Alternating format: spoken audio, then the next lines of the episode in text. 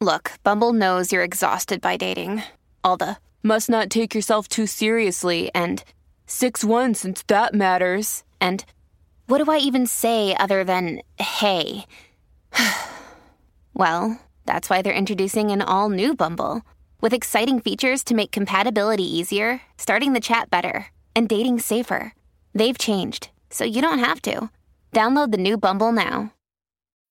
When you need mealtime inspiration, it's worth shopping Kroger, where you'll find over 30,000 mouthwatering choices that excite your inner foodie. And no matter what tasty choice you make, you'll enjoy our everyday low prices, plus extra ways to save, like digital coupons worth over $600 each week. You can also save up to $1 off per gallon at the pump with fuel points. More savings and more inspiring flavors make shopping Kroger worth it every time. Kroger, fresh for everyone. Fuel restrictions apply.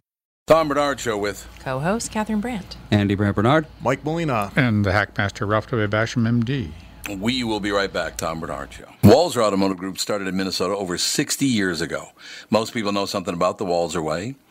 Upfront, no haggle pricing, work with one person from start to finish, or the free lifetime powertrain warranty on most vehicles sold in Minnesota. What you might not know is they are the only automotive group that is a member of the Keystone Club.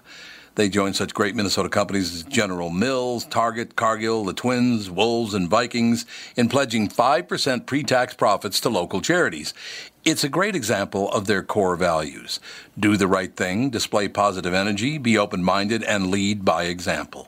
So if you're in the market for a new or used car, check out Walser.com or stop into one of their dealerships.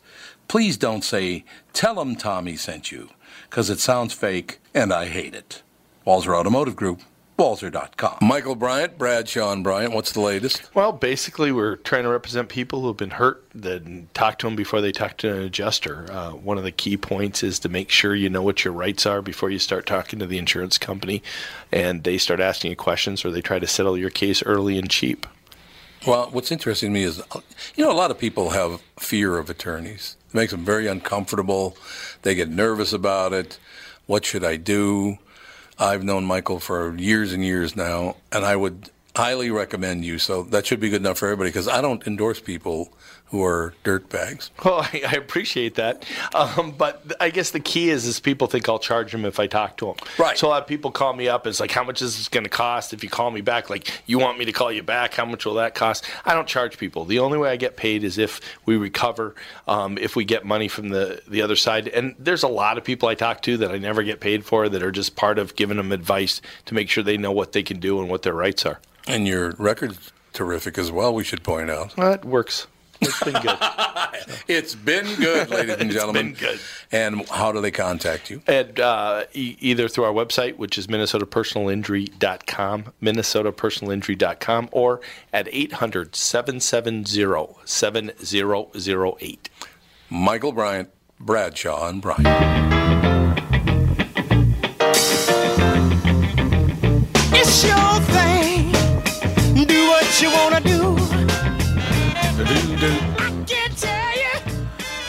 Tom Barnard Show, ladies and gentlemen. I do love working with Kristen Birch. She does a hell of a job. That's all I know. I mean, not that it's not great work on all the rest of you as well. You know what I'm saying? Because her hours goes for some reason her hour goes by very very quickly. Oh, there's always so much to talk about in the entertainment world. I suppose that is true. Good I would and imagine bad. That's, I would imagine that's absolutely true. I would- you know what's interesting to me? What's that? Oh, I was just I was looking up Frances McDormand and her movies. Boy, she's been in a lot of just like average movies. She's done Yeah, a oh, a lot. lot of- She's yeah. worked a lot, but has never had recognition or never had good roles or wh- uh, who knows what. What an interesting Well, once thing. again, yeah, she's not a glamour girl, which limits her roles in Hollywood. It's true. Big time. Ooh, another another thing. Sexism in Hollywood, I don't think it's going to change. I think it's just absolutely there. It's ingrained culturally. It's I'm I'm worried. No, I think you're absolutely right. They will not admit that, that that it's wrong to abuse women or sexually harass women or, in some cases, flat out rape women, whether it be Kobe Bryant or it be Weinstein or.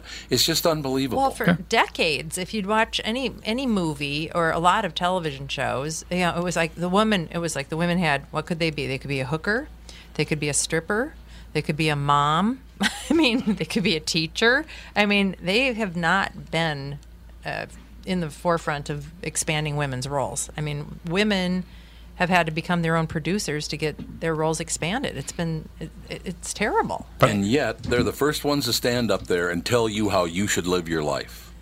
Yep. That's what I hate about them so much. The hypocrisy Those- is biting ugh, them in the butt. I think. I think it's Hollywood coming. Pukes. Yeah, I think it's coming around where their hypocrisy is definitely So- being looked Garrison- at by social media. Garrison Keillor is thrown out for an allegation, yet we're giving awards to people who have factual basis of abuse of women. Makes no sense. Makes no sense. Well, I Well, do. the Ryan Seacrest thing isn't factual. That's allegations. The Kobe Bryant thing is like, I don't know. It's true, but then she also paid, got paid off. So I don't know what to believe about that. But What's it- the third one? But no, no, he, no, he, no, he, he it's it's proven that he did have uh, non-consensual consensual sex with a woman. he admitted to it. He admitted to it. He paid the money. Yeah, but did. Yeah, get he- justice or get money. Those are your choices. So once so once you've paid the money, then it's wiped clean. So then you're a good person. Well, it doesn't make you a good person, but you know, if, like I said, if you're the if you're the victim and you're like agreeing, I won't talk about this if you give me money. Yeah, it can't have been that traumatizing if you're willing to just be like, oh, money will fix it Be- all. well, because that is a certain kind of justice. I mean, And he was married at the time. I mean, how- so so and his and they uh they reconciled too, So, which is how yeah, much- he had to pay off his wife too. Yeah, which I don't. None of it makes any sense. Uh, well, you're sur- you're Thank surrounding you. yourself with people that care about money and fame. That's yeah, what they care about. exactly. about. So Right. Hollywood's going to have to ask themselves the question: How much uh, illicit, illegal, immoral behavior are you willing to tolerate? And ab- how much abuse against women, how much uh, use of women, whatever you or use of men, or whatever you want to, how you want to, whatever sexism part of the way it is, the way you look at it, how much are you going to tolerate in your employees? Well, they used to have morality clauses in you know, with uh, stars. I don't know if they have those anymore. So Do they? I, I'm just I doubt it. They just have to ask that question. If you're going to award people who have abused other people, who have hit women, who have, um, or yeah, I don't know, allegedly or whatever, it sounds like it was discussed in the divorce. Uh, if someone who has said that, hey, I, I did not had non-consensual sex with this woman and paid her off, how much of that are you going to tolerate? You know that that's what they have to decide. You know, is that okay? I, I agree, but I don't know who's going to step up and do that. You know, the that- studios are probably run by people that perpetrate the problem. That's why it's never going to. That's why I've said time and time again, it's never going to change in Hollywood. Nothing's going to change. This is a temporary kind of oh, bad boy, bad boy, bad girl, bad boy. Blah blah blah blah. blah. None of this is going to change. None of it's going to change. And then everyone will get tired of it and forget all about it. Yeah. It's the American way. Well, let's not forget the other part of that. It's not only Hollywood, which is a disgusting puke hole, but it's the media too, which is probably a bigger puke hole. Eh, eh, the media, television, radio, and the newspapers are disgusting in their coverage of stories now. It's absolutely amazing. I'm looking at a news site right now. It, it was reported in the Star Tribune on the front page today. Good job by the Star Tribune. The two top stories on StarTribune.com this morning when I went on there. One was the fact that Kim Jong Un wants to meet and talk with the United States and promises to shut down missile testing if he can meet with the United States and talk to them. I think that's huge. He that that country has never reached out to the United States before that I can remember. Have you ever heard I think it? he respects Trump for being as Nuts. like yeah, as uh, he cares as little about what people think about him as he does. That's exactly it. So that's never happened before. North Korea has now said they will shut down their missile, missile testing if they can meet with America, the United States of America, about that. And the number two story in the Star Tribune, once again, tip of the gap to StarTribune.com. And look, I don't have a lot of buddies over there, so it's not like I'm, you know, sucking up to the Star Tribune or or propping up a, a friend. You're not getting a free They copy every me- morning. No, I. Uh, I've been ripped many a time in the Star Tribune, but their second story was also, and I'm not a huge supporter of Donald Trump, but also Xcel Energy Center has said the 140 million dollar tax break they got is probably, it's that they said it could go back to the customers. Those are huge stories, both very pro- positive Trump stories. And that's the only two. I don't see it anywhere else Maybe I haven't checked Twin Cities today, or excuse me, TwinCities.com, which is the Pioneer Press. I'll check that in a couple of seconds. Well, I went I went to CNN.com. Uh, there's front page stories in biggest font to smallest. Conway broke line. Interviews agency says. Number two, can a blue wave take down Ted Cruz? Number three, North Korea willing to discuss giving up nukes. So that's their number three story after Gotcha Kellyanne and Gotcha Ted Cruz. Unbelievable. It's so sad the way CNN is. It's really, really sad that they do that. And by the way, Trump had some bad news today. He's dropped down to the 766th richest person in the world. Poor baby. He's only worth 3.1 billion. Do you believe that the person who's number 766 on the list is worth 3.1 billion dollars? There's a lot of money in the world. Oh yeah. Well, there's a. I mean, the U.S. alone, their GDP is 20 trillion ish. So mm-hmm. if you divide that by 766, you get 26 billion. So there could be 766 people worth 26 billion dollars in the U.S. alone if it was distributed that way. Mm, Jeff was There's distributed just that way, right? there's just way more money in general than there was 50 years ago. Well, here you go. Newser.com has fresh ethics trouble for Kellyanne Conway. Oh, what did she do now? Uh, Dick's and Walmart's wouldn't sell him a gun. Now he's suing. Somebody's suing Walmart because they wouldn't sell him a gun. Um, there's another story. Uh, bank flagged Trump's lawyer's payment to Stormy Daniels. They they're not going to give any of this stuff up, are they? No. This is never going to go away. Of course, there's proof now that, uh, and again, I'm not propping up Trump and I'm not prop- uh, propping up Obama, but Obama knew there was Russian collusion during the election, but he assumed that Hillary's going to win, so he didn't do anything about it. And no one cares.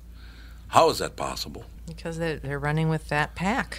I just, but if you're going to care about one, you got to care about all. Mm, how it Uh, works. can we ever get back to a point in the United States where everybody has the same value? Is, is you know, well, I shouldn't say get back to it because I guess we never have. We've never had a point where everybody really was a citizen of the United States of America and they were all equal. No, not even close. And we're never going to get there, are we? Nope, people don't want that. They don't want it. You're right. Everyone rallies against uh, inequality until they can become, you know, the other side of inequality, and Mm-hmm. then it's suddenly, you know, they'll they'll they'll admonish everyone else for it, but they'll you know sit happily on their three hundred million dollars that they have, even though they're somehow warriors for equality. It's you know you have to take a step towards that. You can't just talk about it, but because we need to heal this great country of ours, and it really is one of the best top five. We could do better. I mean, they're all beating us China, Japan, Wakanda. Okay, Wakanda is laughing at us, right? They've got flying cars, people in Wakanda. that is a very funny bit. I don't know if you don't if you don't if you support Trump so much you don't think that's funny, then you should check yourself because that is a very funny bit. But it was also funny when Trump tweeted about it the last time he did and said, That whole bit's not funny, Alex Baldwin. he called him Alex Baldwin.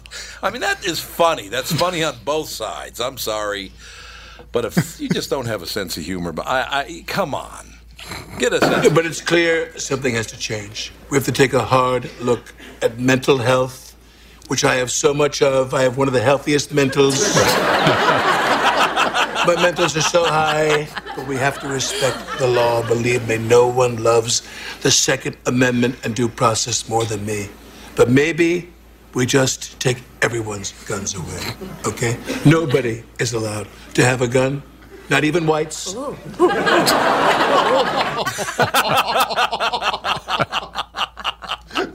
Now, see, that's very funny.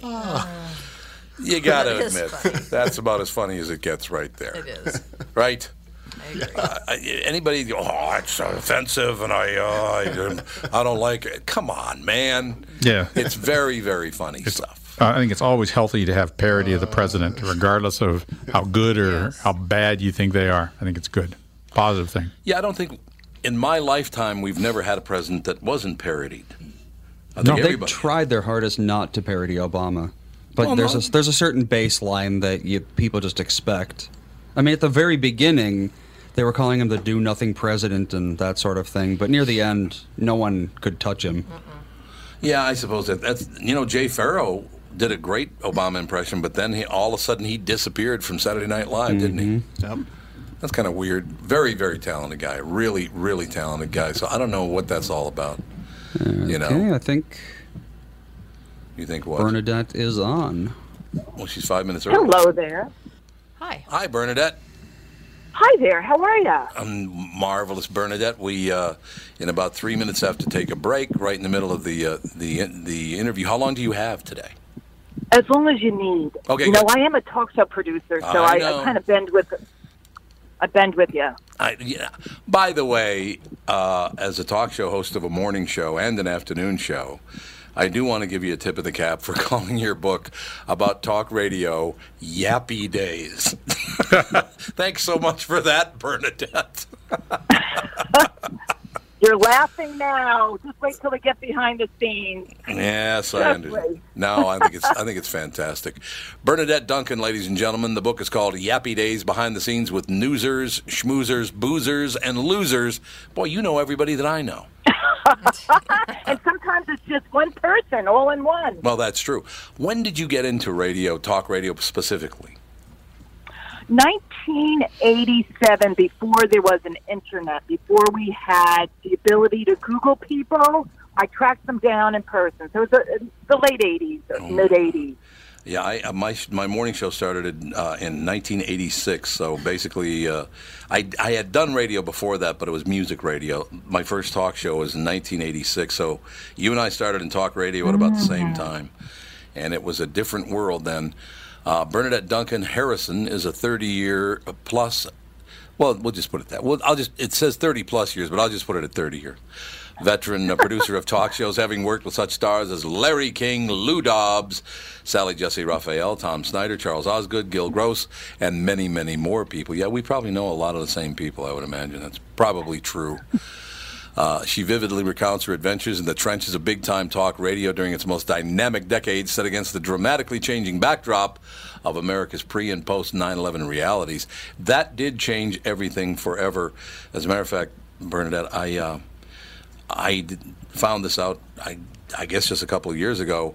But the morning that 9 11 happened, we were on the air at KQRS Radio in Minneapolis doing the, uh, the talk show. And it happened.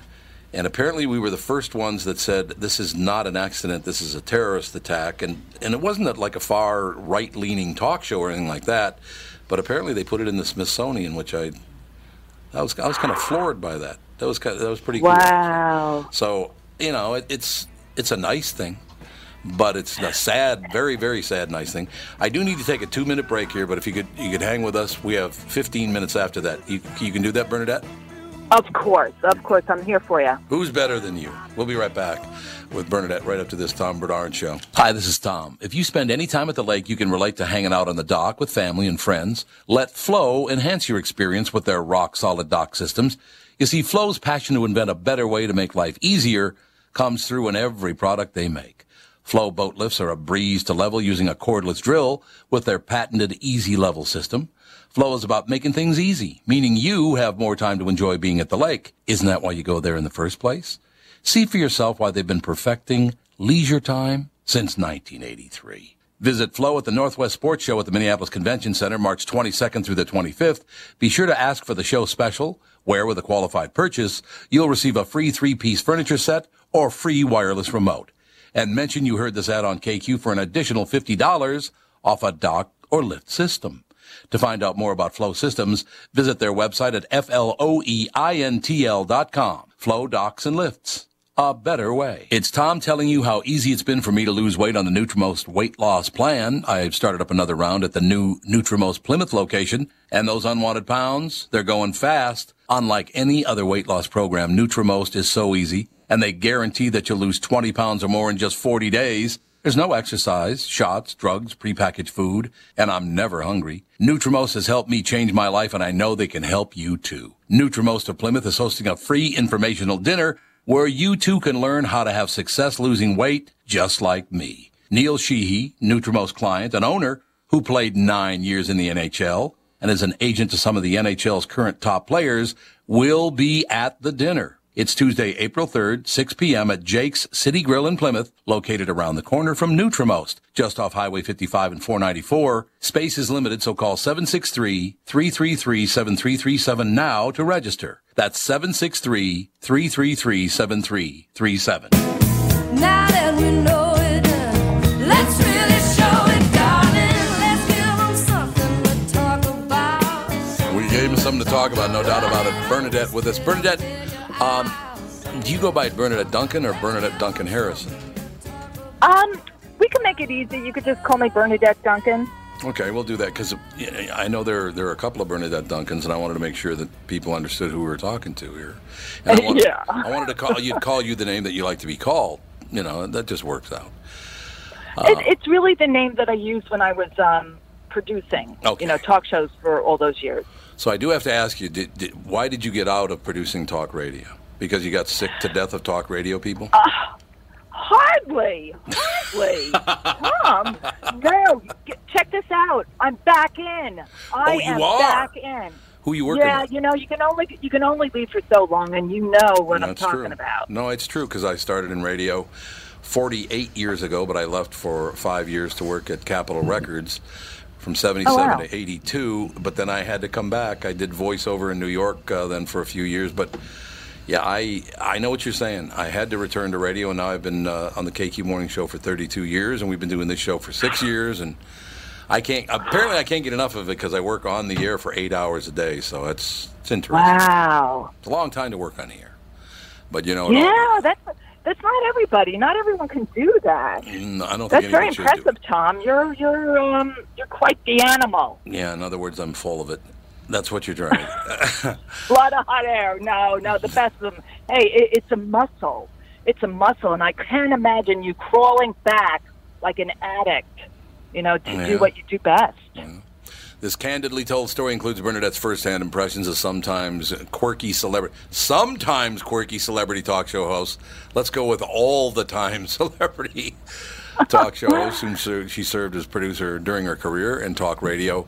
A producer does a wide variety of tasks in facilitating a show, including booking the guests, screening the listener phone calls, occasionally engineering the program, and most important, holding the hands, supporting, consoling, encouraging, and simply trying to get along with some of the most egotistical, egocentric, neurotic, insecure, demanding, opinionated, sometimes horrible but oftentimes wonderful and always remarkably talented human beings to talk across the face of the earth. I could not argue with one word of that, Bernadette. Not, and she's not talking about you. She might be. You don't know. You don't know she's not talking about me. Um, but yeah, I, I, I, I can't argue with any of that. It's true. The people, it often amazes me. Uh, and I've had to say to many, many people I've worked with over the years, Bernadette, this is radio. This is television. You work at a newspaper. Calm down. You know, you're not Marlon Brando. Relax. but they, some of them just can't. Although you No, they, and they take themselves seriously sometimes, but I found the best ones make you laugh, tell a story, and teach you something new. Mm-hmm. Mm, I think that's a very good point. Well, looking at the list of people you worked with, to tell you the truth, you worked with a lot of really good people too. I mean, a lot of very, very talented people on on the list of people. So, what can you tell us where you're working now? Um, I can tell you that I'm working now. I'm I write intros, uh, questions for a host who I respect.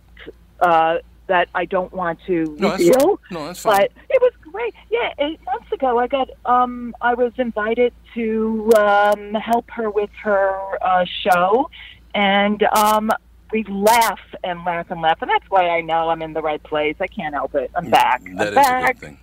Yeah, no question about it. I just because I uh, so many people. Well, you know, my wife Catherine is on the show. Our son Andy's on the show. Alex, our daughter, is usually on the show. I love working with the family, but uh, Alex is not here today. But um, honest to God, the only time basically that I butt heads with my son Andy is bec- about radio because I'm obsessed about it. And Andy, that's something you you just don't understand, do you? I'm a type C personality. Even farther away from A than B. oh boy, that's very good, Andy. That's as good as it gets Funny. right there. I just think, um, you know, I've, I've interviewed almost everyone that you've worked for over the years. Matter of fact, I think I have interviewed all of them. To tell you the truth, looking at the list of the, the people that that you have listed here, uh, they Hmm. are interesting people. They're interested in what's going on in the world. They want to have. Well, I think some of them want to facilitate change. Some of them want to make a difference. I guess is a good way to put it. But uh, I think the number one thing is, and, and that's why I think egotistical was the number one word on your list, is they want the world to know what they think about it. And that is very true. Well put. Um, yes, I, I feel in retrospect um, that they're quirky for all sorts of reasons. Like Sally Jessy Raphael is uh, fairy godmother slash rascal to work with. Tom Snyder is, um, or was sadly, um, Yeah. a performance artist. Rush Limbaugh, who I never actually worked with, but I met several times over the years, um, is um, funny, a master, a choir boy, and very opinionated, and who saved our business. Uh, Larry King, uh, Yes. King of the Night, Nighttime. I mean, I can go on. These are wonderful characters who are masters of word and conversation for all sorts of reasons. I tell you what, Bernadette, th- th- that's the one thing I love about the radio business are the stories, and that's why Yappy Days would be a wonderful book for me to read. Uh, there's a great story about Jackie Gleason back when Larry King was working in Miami, and Jackie Gleason would come in and do his show all the time. He called and said, "Pally, I can't make it in tonight. I'm sending over a very good friend. You'll love him. Don't worry about it." He said, "Who is it?" He said, "No, I don't want to tell you who it is. He'll just be coming over. I can't make it." So Larry King's about to go on the air, and there's a knock at the door. He opens the door. It's Frank Sinatra. Wow. That's rather impressive. That's rather impressive, don't you think? Well, it was part of Larry King's conveyor belt of celebrities. That that was sort of the norm Mhm. working with him, right? I mean, all those A uh, tier guests, sometimes B tier, rarely, if ever, a C tier. Although that happened one night. Oh, I want to hear about it. Um, the C tier night. Uh, it was my my uh, first uh, two weeks working with Larry King, uh, and again, he would have politicians, celebrities on all the time, and he uh, proudly said that he would never read the guest's uh, bio or book beforehand. I mean, everybody knew this because he talked about it Yep. um, because he wanted to experience the guest like the listener did. So this one night, he had on a guest who had written a book about childhood sexual abuse. I mean, it was it was a real oddball kind of author. So I just figured, as now two years into the business, that okay, this is probably a friend of a friend for Larry, who someone talked him into having on. She was on uh, on air with Larry, and I'm watching him nervously, kind of twitching and and kind of squirming in his chair. And now you have to know, I'm new. I'm like two weeks into the job. My ho- uh, my my boss had told me, whatever you do, you don't talk to him while he's on the air. You know, you you get him coffee, you, you make him comfortable, but no talk. Well, what am I supposed to do? He's on the air and he's nervous. So I reach over to the little talkback button and I recall questions I had developed as a writer for uh, for 17 magazine. I had worked at the teen magazine, so I kind of knew the topic of childhood sexual abuse. And I started pitching him questions like, "At what point when you're dating do you tell somebody about your history?" And out from Larry's mouth came that question. I couldn't believe it. Across 500 stations around the country, um, I, I was shocked. And Larry turned to the turned to that uh, guest, and um, she answered his question, which was mine. And while I could sit there for about three minutes, resting on my laurels, I realized, oh, he he's still kind of befuddled. So I came up with another question, and then another question. His his eyeball kept coming over to me whenever he needed one, Right. and I would whisper it in his ear. uh, you know, through the talkback. Um, and it, it was just the night I knew. Oh, sometimes you have to break rules, and um, uh, he he had me come back uh, as his uh, New York producer for about six more years. I think it's wonderful. That's how the business is supposed to work. Uh, you know what you did for him? I would imagine over the past 32 years that if you could hear me talking to the producer and other people, because I, I do I do it from a remote location, right? I'm, I'm I never ever go into the studio. I just don't do it, right? Because I, I just I uh, they're just too much. I found toward the end when I was in the studio, there were so many people pulling on my shirt sleeve, going, "I need this, I need this, I need this," mm-hmm. whether it was management or the sales department or, or somebody else on the air or another day part or whatever. I could never ever concentrate on my job. Somebody was always needing something. Mm. But I would say mm-hmm. this: that if you could hear me on the talk back during the commercials of the show, you would think I was a raving lunatic. Because I am the kind of person. If You I, admit it. You admit it at least. Oh, I do. I absolutely admit it. Uh, if I have to tell you more than three times what you need to do, and you know you need to do this, and you need to do this to do your job, I point out that probably, I, I well, I can't tell you what I would say because it, it's not even clean enough to, to say that. I, I have no time for it. You understand that it's down to the down to the second the way radio works, the way it has to be done. You only have so much time, and if other people are not doing their job, or they're changing the subject, or they're interrupting, it just doesn't work. It sounds horrible, and I have zero time for that. So I understand exactly what you're talking about. So when you were helping out, when you saw that, that Larry King was was befuddled and kind of nervous and all the rest of it, you helping him out like that and him using your questions, it probably saved the entire interview. Yeah, although I have to tell you, I never had to do that for the remaining six years No. I worked with him. No. You know, he is a pro. You know, he just knows the right regular guy questions, but that one, that one kind of uh, challenged him. I could see that. Well, I've interviewed Larry King probably about 25 times in my life. He- Wow. he's a great guy to interview because he knows the business so well. Mm-hmm. He does. Mm-hmm. I mean, he yeah, and he's full of stories, of course. Oh yeah, he's got tons of stories. There's no question about it. I actually even asked him about the time on his television show when now President Donald Trump was on his show, and he asked him to sit back because his breath was very bad. He, he, he just started laughing about it. He took that very, very well. He was he was just fine about it. So I don't know. As far as guests are concerned, sometimes okay, so you're in studio, and most of your your guests came in studio to do the interviews, or were a lot of them on the phone? It was, I would say, like 90% in studio, especially Yeah. with Larry, because who wouldn't want to meet him, you know? Right, right. They were gaga.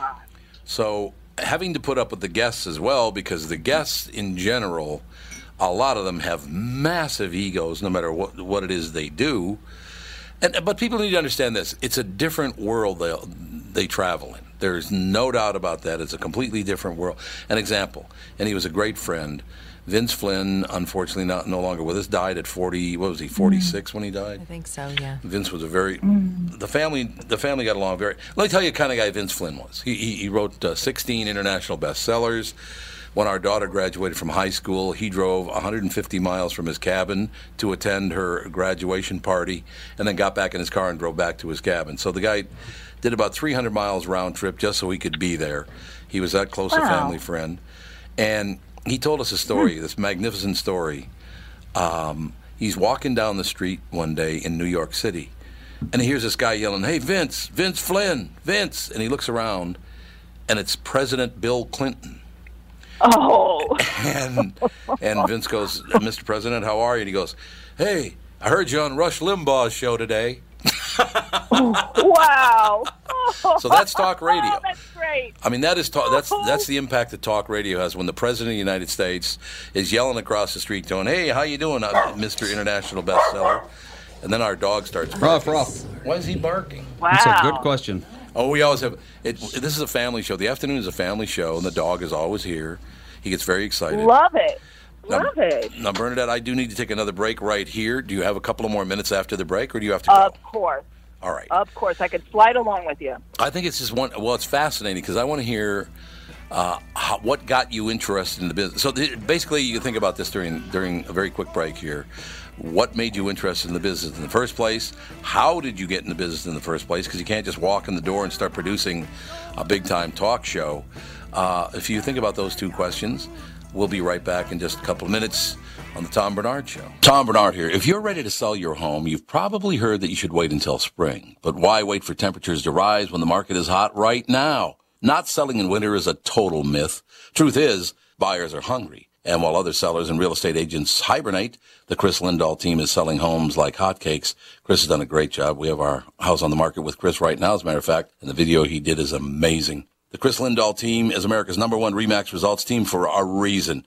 They play to win, and they've got the skill players to sell your home fast. In fact, they sell a home on average every nine hours for over the MLS average. Don't wait until spring to sell your home. Call the Chris Lindahl team at 763-401-SOLD.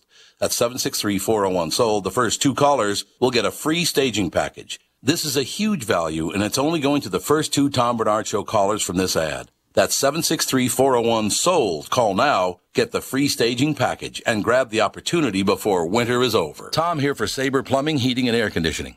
When you call Sabre for service, you'll get a certified technician that's an expert at diagnosing, repairing, and installing heating and air conditioning equipment. Sabre Techs give you the service you need, not the other stuff that you don't need. When you combine that with Sabre's A rating for customer service and the best equipment from Bryant, you get exactly what you need. So make the call to Sabre Plumbing, Heating, and Air Conditioning today. Sabre and Bryant, whatever it takes.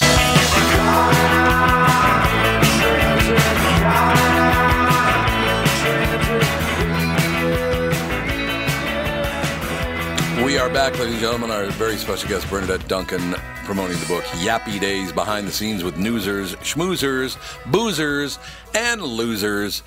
That is radio right there. Newsers, Schmoozers, Boozers, and Losers. There's no doubt about it. Honest to God. It's, it's a great title for a book. Did you, did you just think of the. Did you know the title of the book before you wrote the book? No, I, I thank my husband. It is his genius that came up with the title because it really does capture everything. And the truth is, I worked with every single kind of personality of that nature, sometimes all in one. Oh, yeah. Oh, I can. I'm looking at the list of some of the people you worked with. Like. Yeah, I can tell you that looking at some of the names uh, that that are uh, are listed here, uh, yeah, and I, you know, and there's a possibility in in the in the television and radio business and the newspaper business as well that you uh, are a newser, a schmoozer. That's radio, television, and newspapers. Boozers, absolutely, and losers, mostly. so there you have. Oh, I don't know. In Well, moments, there are moments. yeah, you know, well, yes. all you guys are so lovable. Come on, you're all lovable. Even the ones who aren't are lovable. Mm, I hope that's true. Uh, I- I like the, the description of your book a fun, breezy, informative, and gently analytical look at the media, journalism, and the complex nature of ego. I love that, that, that you are focused on that. So, again, number one, how did you get interested in getting into producing talk radio anyway? I was 12 years old when I wrote my first fan letter to Sally Jessy Raphael hmm. as a school assignment.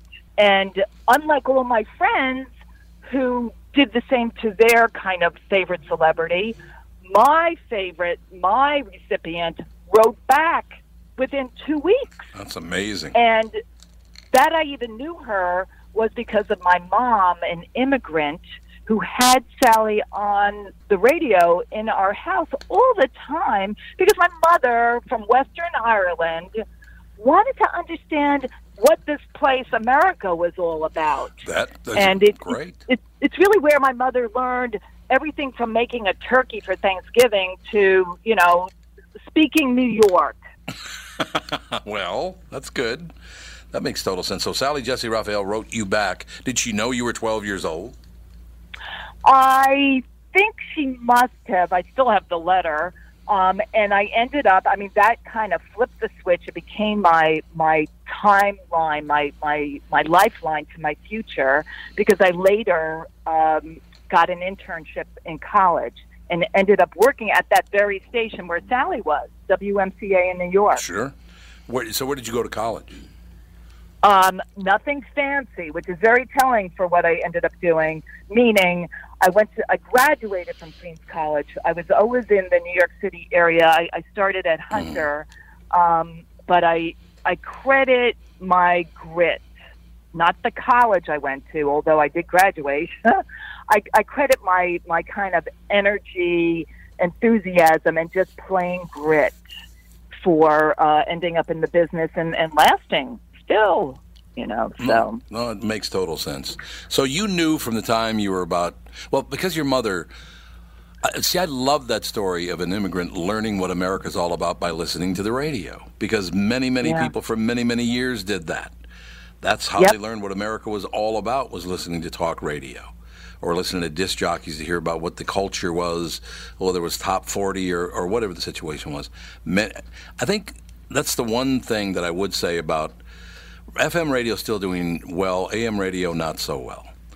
And uh, I, I- think it's a situation where I hope people understand that we still do need radio. Uh, I have a friend who works in the Miami market named Paul Castronovo. He's the number one morning guy in Miami. And the Miami market now is, um, oh God, he gave me the figures. It's 70% Hispanic, 20% black, and, and 10% white. And so that means there there are many many immigrants, whether they be from uh, a Spanish-speaking country or uh, places like Haiti. Um, a lot of Puerto Ricans, although Puerto Ricans, for some reason I don't know why, but they tend to tend to go to the Orlando market when they move to America. But radio is radio is still very very important because they can s- sit there by themselves, listen to what it's all about. Probably the same thing your mother did. She didn't want to look like a fool, so she learned by sitting there by herself or by, with you by her side, hearing what America was all about. What is this all about? So, did you know because and your also, I also believe that for a lot of immigrants, they leave their home country and they want to lose their accents. I know my Uh-huh. mother, oh my goodness, wanted to lose her adorable brogue. But, you know, I- have to also offer up the fact that in driving communities like LA, radio is hot. Oh yeah, It's still oh, yeah. hot. Yep, it is. It absolutely is. M- Minneapolis, St. Paul is a big time drivers uh, market as well. I mean, we have we have uh, the the uh, light rail and we have a, a magnificent bus system and all the rest of it, but tons and tons of traffic as well. And that's uh, that pretty much is the drive time in the morning and drive time in the afternoon is the lifeblood and always has been the lifeblood of radio. But still, what I love about radio is that overnight show, whether it starts at midnight or 2 o'clock in the morning, there are many, many, many people that sit and listen to the radio by themselves at night. Um, you know, whether it's coast to coast or whatever the show is. They love that company. It's companionship for them. And I think you understood that, that the radio for your mother was companionship. Definitely. Um, and frankly, I don't know about you, but when I wake up in the middle of the night, I just I will tune in to some of my favorite stations around the country to the podcast Oh, yeah. just to hear what people are doing. It's fascinating. Yep, it's a brand new uh, it's a brand new element of it, and I think th- the marriage of, of radio to uh, podcasting is, is going to it, it's really coming on as a matter of fact, and it's only going to get stronger because it needs to happen.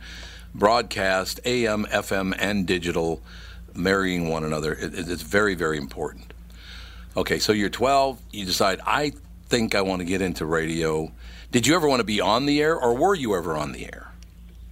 I was on the air, quote unquote, uh, a few times uh, on in many of the the shows I worked on, but you know, I, I landed in New York, so it was really the place where they needed energetic people, and there was more of a need for a producer than an on-air person, and I, I was good at it, so I, I kind of just stuck around in that job. And frankly, I have a, a mini lisp, which you can't hear right now, but it's there. And um, I, I, I fell into a very good place with some of the most talented people I could ever have imagined working with.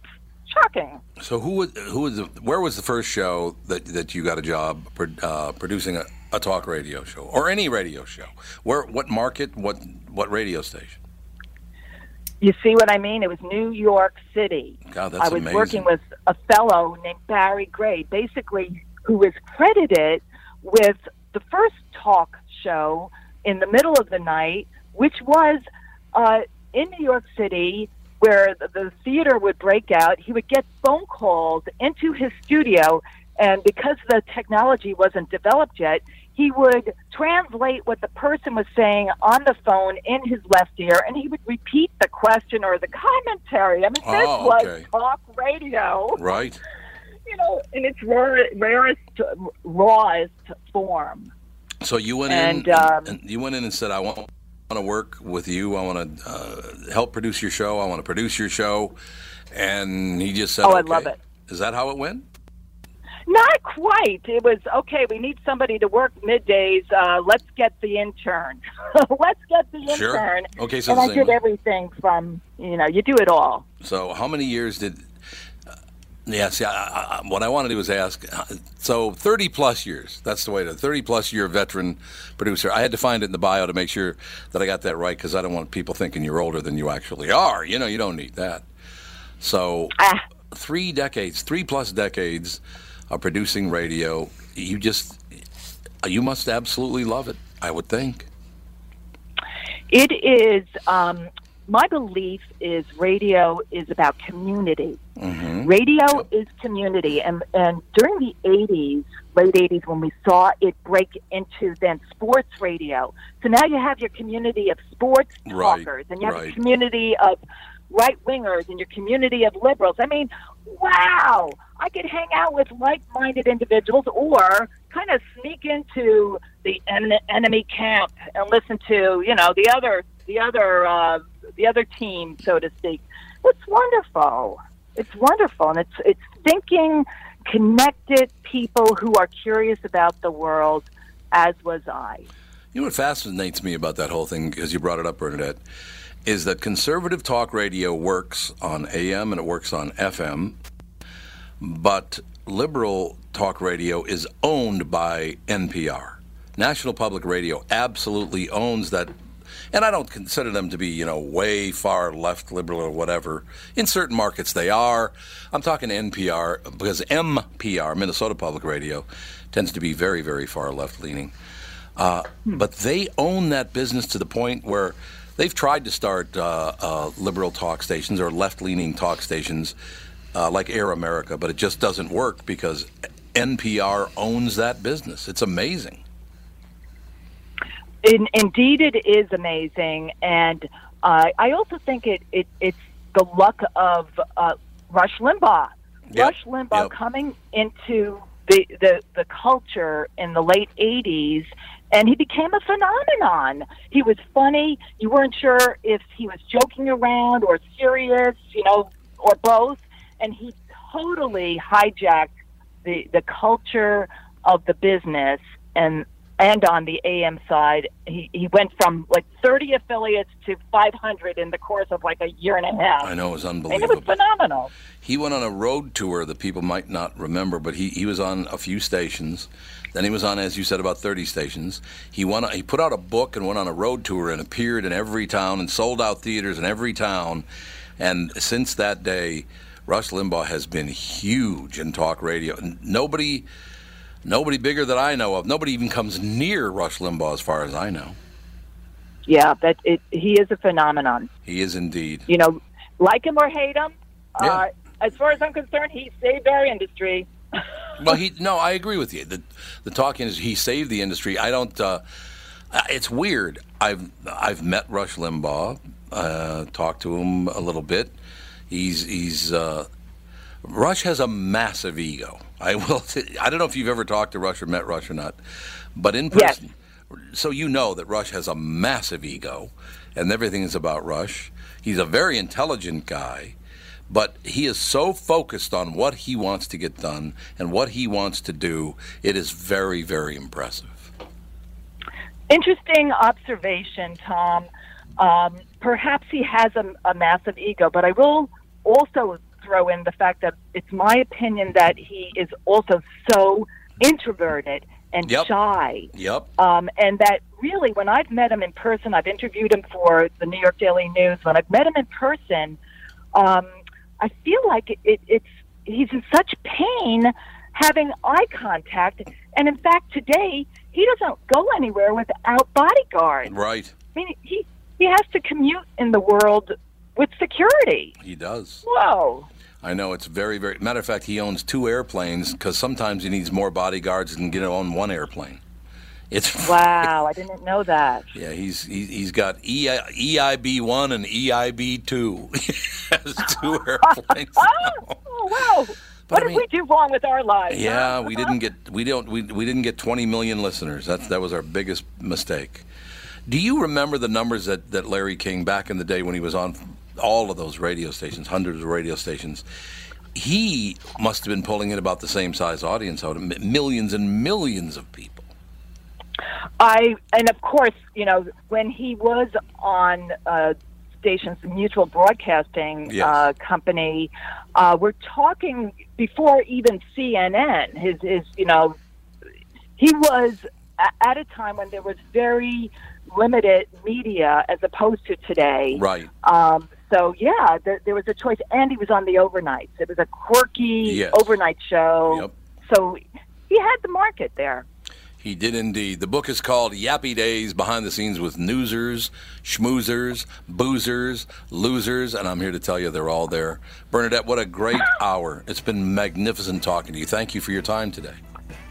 Thank you, Tom, and congratulations on your Hall of Fame title. Oh, that's very nice of you. That's very nice of you to bring it up. Bernadette, I hope we talk again soon. Thank you. Thank you, sir. We'll be back, Tom Barnard Show.